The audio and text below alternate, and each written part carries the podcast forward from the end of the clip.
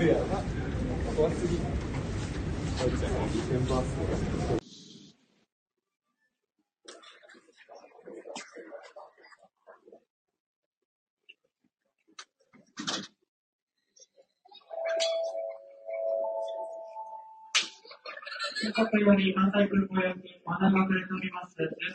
んばんは。ちょっと騒がしい。こんばんは。今、空港、新千歳空港にいます。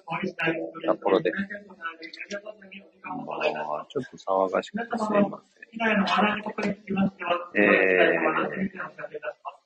この番組は、ホリスティックスピリチュアルなメディアカンタがお届けするプレイヤーズカンタ。毎日異なるパーソナリティが登場し、リレー式でお届けする人生応援型バラエティです。月曜日は井手健がお届けします。ということで、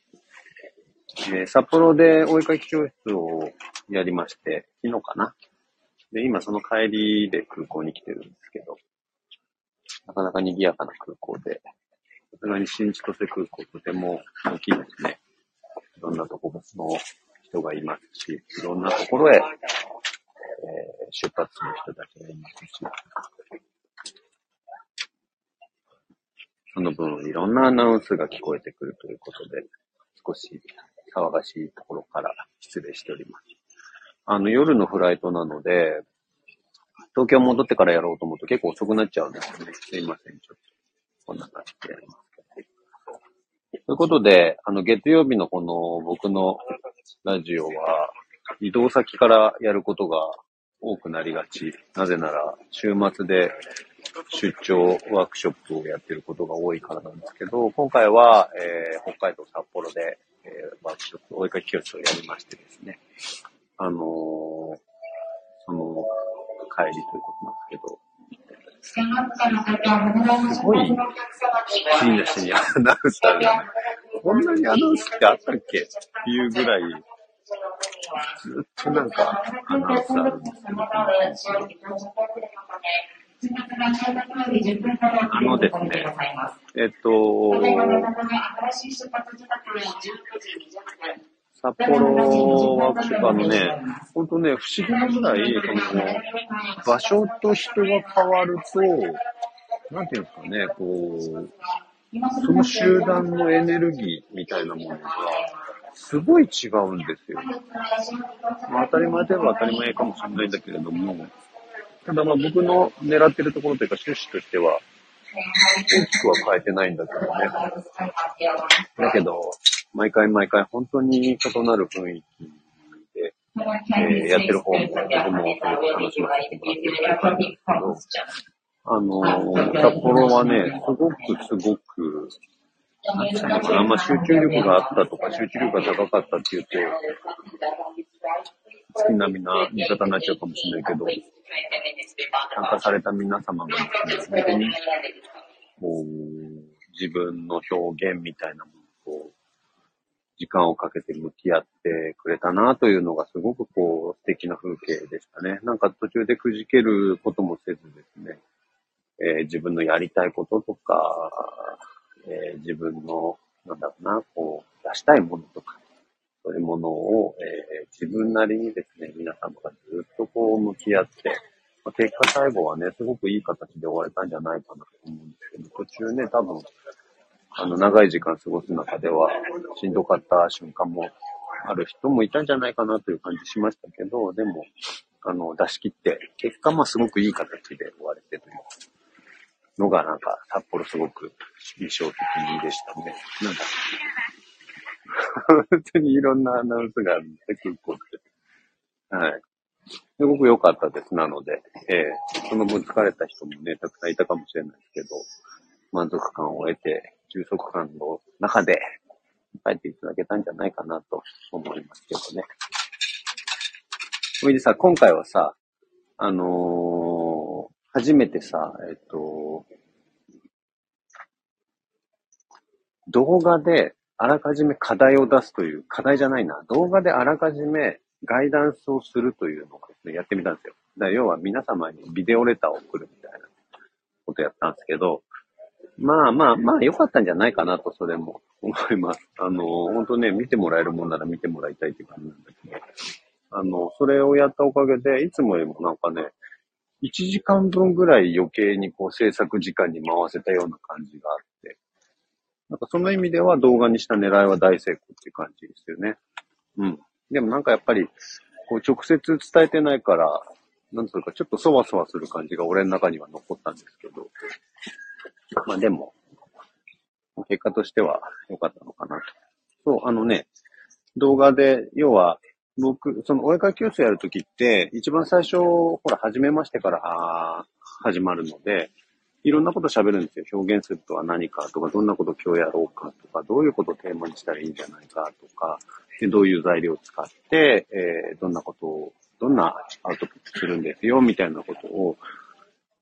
喋るんですけど、まあまあ時間かかっちゃうんですよね、やっぱね。で、それをあらかじめ一人で、えー、自宅で喋ってですね、それを動画に撮って、えー、皆様に送るということをしたので、その分、その最初の冒頭のですね、1時間弱っていうのを削れたと言えるし、まあなんか動画だから自宅でゆったりと、あるいはその何回か見直してもらうみたいなこともできたのかもしれない。いうことでは良かったかなと思います。はい。そんなわけでね、ずっとなんかみんなと一緒に表現するみたいなことを最近やってる私ですけど、なんかね、さっきね、ふとそのことを考えてて、ちょっと気づいたというか、ちょっと感じることがあったんですけど、あのさ、どう、ゴルフだ。ゴルフってしますか？皆さん。まあ、する人いなそうだけど。ゴルフ好きな人っていますか？やる方。どっちかといえば。まあ見る方でもいいけど。なんかね、あのー、ゴルフというスポーツって、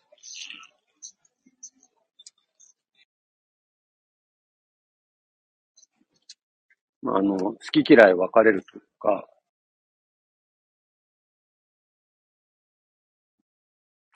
いろいろこう賛否ある部分もあるだろうとも思うんですけど、えっ、と、ゴルフ、僕一時期ハマってたんですよ、ゴルフに。今も全然やんなくなっちゃったんだけど、10年、10年以上前かな。10年以上前に一時期ハマってた時期があって、よくやってた、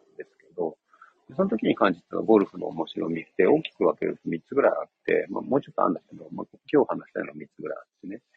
で、それとね、なんかこのお絵かき教室ってすごい似てるかもって思ったんですよね。でね、ゴルフ面白いのは何かっていうと、一個は、あの、会員権という存在なんですよ。あの、ほら、ゴルフってさ、バブルの頃にさ、その、すごいお金を持ってる、え大人の人たちが、え会員権の買い、売り買いをしたりとか、すごい数百万円とか、数千万とかあんのかなわかんないけど、とかでさ、でそういうの持ってる一部の人じゃないといけないとかさ、すごい悪い印象がある人もいるんじゃないかと思うんだけど、あれってそもそもは、そのゴルフ場ゴルフクラブっていうやつを、ゴルフクラブ？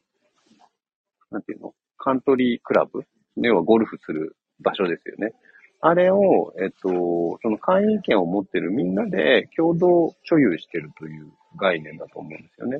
でそのこと自体は、なんか意外といいことなんじゃないかと思ってて、要は一つの場所を複数人、しかもそれも不特定多数の複数人で、不特定多数というか、その見知らない人も含めた複数人で所有してるっていうことって、すごくなんかユニークですよね。現代的とも言えるし。ただなんかそれの値段のバランスだとか、えー、その売買のやり取りとかっていうのが、ちょっとバランスが崩れちゃったがゆえに、えー、あるいはその自然と人口の関係みたいなものがね、ちょっとこう人口が強くなりすぎちゃったがゆえに数が増えすぎちゃったとかね。なんかすごくこうおかしなことになっていっちゃったっていうだけだと思ってて、だけどそのゴルフをする人たちが、あれって一応こう紳士的なスポーツと言われてますよね。で、そのゴルフをするっていう人たちが自分がプレーするための場所をみんなで所有して、みんなで手入れをして、みんなで大切にしていくんだ。で、みんなで遊ぶんだみたいなことって、なんかすごくこう、現代的だなとも思ってるんですよ。道具の、道具というかその環境のシェアみたいなね。場所のシェアみたいな意味では。そう、それが一つね、ゴルフの面白いところ。で、もう一個は、えっ、と、年齢だよね。ゴルフってさ、年齢あんま関係ないんですよ。あの、まあ、もちろんさ、トップアスリートの世界は違うと思うんだけれども、その、えっ、と、プロじゃない人たちがプレイする分にはさ、えー、例えば60を過ぎた方と20代ととかが一緒にプレイして一緒に競えるみたいなものがゴルフの面白さなんですよね。で、なんでかっていうと、ゴルフって、あの、ほら、すごい遠く離れたさ、こう、コップ1個分ぐらいの穴に小さなボールを入れるっていうスポーツじゃないですか。で、そこまでに、例えば、3打で3回打って届けば、プラマイゼロ。で、それをオーバーしちゃうと、えっ、ー、と、プラス1ずつ、そのマイナスがつい、マイナスっていうか、なんていうかな。あの、ついていっちゃうよと。で、それが低ければ低いほどいいと。だから要は、例えばパー3とか言われてるところに、えっ、ー、と、3回でいけばプラマイゼロなんだけれども、2回で打って入れば、マイナス1分だけ自分に、えっ、ー、と、ポイントが入る。それが5回、6回って増えていっちゃうと、その分だけ、えっ、ー、と、余分なポイントを、えっ、と、所有しちゃうみたいなところが。要は点数が低ければ低いほどいいっていうのがゴルフでしょ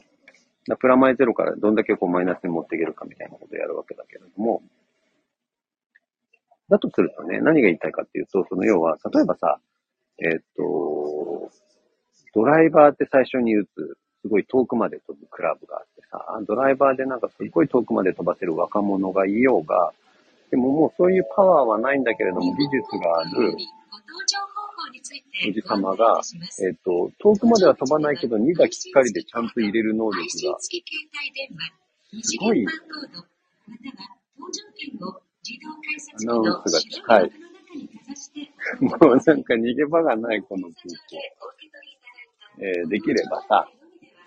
まあ、それもそれでそのプラマイゼロにはできるわけですよ。だからゴルフのルールって、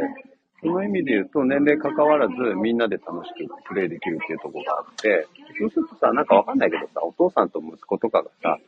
その40と、えー70とかになってからでも一緒にプレイできるってなんか素敵だなとかってよく思うんですよね。それがゴルフのいいですね。で、もう一個だけ。えっ、ー、と、もう一個はね、えっ、ー、と、道具を変えるっていうことで、あのね、えっ、ー、と、ゴルフクラブって何本あるのか僕ももうちょっと定かじゃないけどさ、そのドライバーっていうのがあったり、アイアンっていうのがあったり、でアイアンはさ、なんか2番、3番、4番、5番とかすげえいっぱいあるわけ。で、パターとかってさ、そうするとなんかほら、ゴルフってすごいたくさんゴルフクラブを持ち運ぶスポーツっていう印象あると思うんですけど、あれってね、何かっていうと、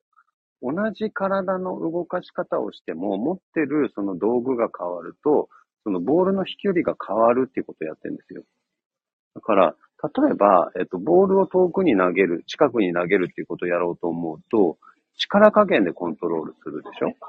だから100メートル先までボールを投げようっていう時と、10メートル先にボールを投げようっていう時は、そのボールに投げる力を加減する、コントロールするんだけれども、ゴルフの場合って何するかっていうと、力の加減とか体の使い方は変えずに、持ってるクラブを変えるんだよね。近くまで飛ばしたいときは、例えば、えっ、ー、と、アイアンの番号の高いやつを持ってくると、8番とか9番とか。遠くまで飛ばしたかったら、えっ、ー、と、2番の方のアイアンとか、ドライバーみたいなものを使うとか、そういうことをやるんだけれども、ここってなんかね、すごい大事なことだと俺思ってて、要は体を変えるのってすごいやっぱ時間かかるんですよ。急に変わんないじゃん。急に力加減とかピンポイントにコントロールできないわけで、だったら同じことやってクラブを変えちゃうっていうのがゴルフの発想だと思うんだけれども、このね、三つのことって、絵を描くときにもすごく同じこと言えるなと思ってて。で、僕のお絵描き教室参加してもらうと、すごいたくさんいろんな道具を持っていくんですよ。色もそうだし、色数もすごい多いし、筆も種類多いし、筆以外の道具もいろいろ持ってて。で、そういうことやると、あのね、何人かいるんだけど、ずっと一本の筆で一生懸命頑張っていろんなことやろうとする人がいる。だけど、そういう人には、もっとなんかその、体を変えずに、えっと、違う道具使いましょうみたいなことを言うわけね。で、そうすると自分のやりたいと思ってたことが、どんどんできるようになってくる。なんかさ、このことってすごい、なんていうのかな、大事というか、いろんなことに言い換えられることだなと思ってて、別に、例えば、環境が変われば自分のポテンシャルも変わるみたいなものもそうだし、その人付き合いが変わればさ、えっ、と、自分の、えー、今ある、なんつうのかね、こう、今置かれてる状況とかそういうのも変わってくるかもしれないし、みたいなことと一緒で自分が変わるっていうのは、そういう道具とか環境とかを変えていっちゃうことで、まあ結果的に後から変わっていくみたいな、そういう部分もあるのかな。なのでね、このまあ、保育園教室やってるときは、僕が用意した道具をみんなで使ってもらう。で、それに対して僕は、あの、費用をいただくんだけども、参加する材料を一つ入れて。でもそれ、ほとんどがやっぱりこの材料、道具に、えー、変わっていくんですよね。それをみんなで使ってもらって、で、結果的にその道具たちっていうのは、なかなか普段は触れられないようなぐらいの種類のものを一応揃えてはいるので、えー、年齢ももちろん関係ないしね。何歳でも別に、まあ、何歳でもってことないけど、俺のやり方は変わってくるけど、特に若い方がいらっしゃる場合ね。だけど、ね、まあ、例えば、中心となってる20代、30代、40代、50代、60代みたいな人たちだったら別に何も変わらないだろうと思い得る。そして、たくさんの道具があることで、自分が変わるというよりも、道具や環境を変えることで、もう自分から出てくるものを変えるっていうことを、このな半日ぐらいまでか半日の中で体験してもらうというようなことをやってるというのを考えると、なんかこのゴルフのいいところみたいなものと、お絵かきのいいところみたいなのすごい似てるなとかって思って。だから別にいいんだっていう意味じゃないんだけれども、この三つのことって、本当すごくいろんなことにおいてていることだよなと思ってですね。さっきぼんやりと、あの、帰りのこの空港で仕事しながら思っていたというところです。特に最後のやつね、自分が変わるんじゃなくて道具や環境を変えることで、え、自分から出てくるものを変えるっていうのは、なんか、ね、その絵を描くとか表現するってこと以外のことでもね、いろいろ言い換えられるんじゃないかな。なんかあの、ほら、仕事しててさ、ちょっとこう、煮詰まったら散歩するとか、カフェに行ってみるとか、そういうのも一緒だよね。近いかもしれない。別に自分という器は変わらないけど、場所を変えれば出てくるのも変わるかもしれないっていう人間たちが振り歩くわけで。そんなこともあるかもねっていう話でした。なんか、空港ってこんなに賑やかでしたっけっていうぐらいやかましく今日はすいません。いろんな人が来てんだなっていうのをすごく今実感してます。いろんなとこからいろんな人が来て、もしかしたらどっかで落とし物したりとか、なんかしてんだなっていうのをですね、このアナウンス聞きながら思ってますよ。そして見えないどこかで働いてる人たちがいろんなトラブルに対応してくれてるんだなって、すごく今感じておりました。ということで、ちょっとお聞き苦しかったかもしれませんが、今日はこの辺で失礼します。来週は、えー、静かな場所からお届けできると思いますけど、そして、保育士教室、えー、まだまだやっていきますよ。3月は神宮前で1回やるのと、あと、仙台だね。仙台が、えっと、ちょっとやっぱりね、キャンセルが出てるみたいなので、あの、1回締め切ってたんですけど、多分空席もあると思うので、まあなんか旅行ついでにっていう方はぜひ、あの、そんな気分の方はお問い合わせください。仙台やっぱいい場所です。すごく季節も良くなってきましたしね。と、その後が、えー、4月か。4月、あれ ?4 月？あ ?4 月だ。4月に熊本っていうのも決まってまして。で熊本も一旦満席になったみたいなんですけど、まあ、キャンセル待ちとかもし興味ある方は、ぜひお問い合わせください。お絵かき教室は何で募集されてますか？そうなんですよね。このさ、この問い合わせたくさんいただくんですけど、私。どう、どう、どうしたらいいですか？あの、僕の SNS とかで DM なり何なりしていただければ、あの、ちゃんとお答えします。えっと、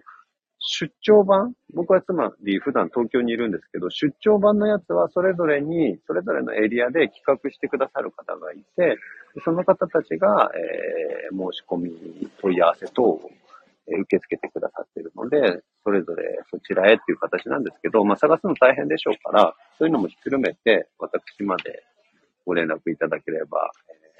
えー、インスタ、ツイッター、X、えー等々 DM ですね、していただければ、あの、お答えしますので、はい、よろしくお願いします。ということで、今日帰ります。フォローありがとうございました。ゆかさんありがとうございました。また来ます。ではでは、さようなら。